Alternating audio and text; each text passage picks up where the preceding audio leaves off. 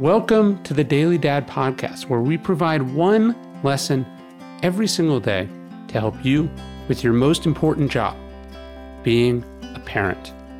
I'm Ryan Holiday, and I draw these lessons from ancient philosophy, modern psychology, practical wisdom, and insights from parents just like you all over the world.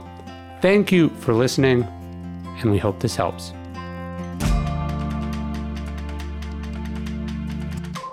I was very excited when this came in the mail, not just as an investor, but as a fan of Magic Spoon cereal, which I have eaten so many boxes of over the years. They just rolled out these new cereal bars, uh, which you can check out. And there's a cookies and cream one. And, and when I got them, the first thing, not only did I eat one and my kids eat one, but then we had to save some for my father in law, who also loves Magic Spoon you know, when you were a kid, you loved eating sugary cereal and you knew it probably wasn't good for you when it was called something like Cookie Crisp or it had a picture of your favorite candy bar on it.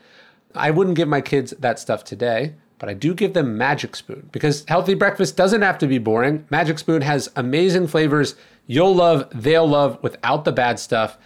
You can go to magicspoon.com slash dailydad to grab a custom bundle of cereal and be sure to use our promo code dailydad at checkout to save five bucks off your order. And Magic Spoon is so confident in their product, it's backed with a 100% happiness guarantee.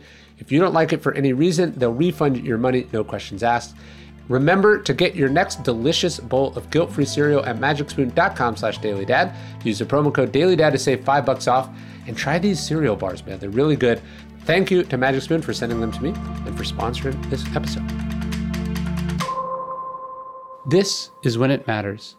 The Europeans pioneered some weird parenting practices. Montaigne's parents sent him to live with villagers as an infant. Jane Austen's parents did something similar. Her mother breastfed each of her kids for the first month and then handed them off to someone else. Today, something like that would be seen as fringe or unconventional. But for centuries, aristocratic parents in Britain had little involvement in the development of their children.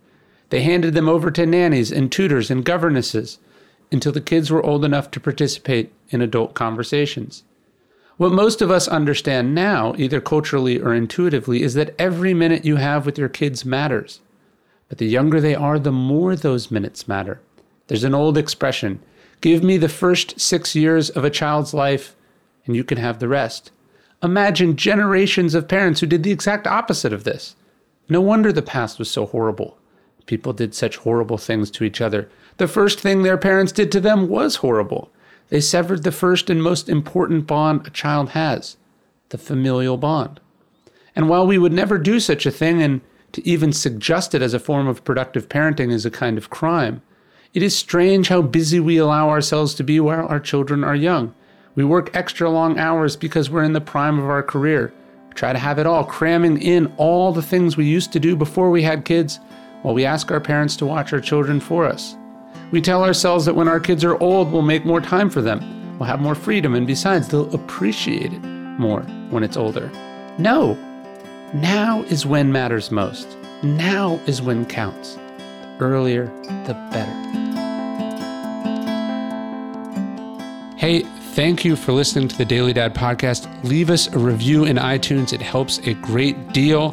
Really appreciate it. And of course, if you know any other dads who could benefit from these messages, please let them know.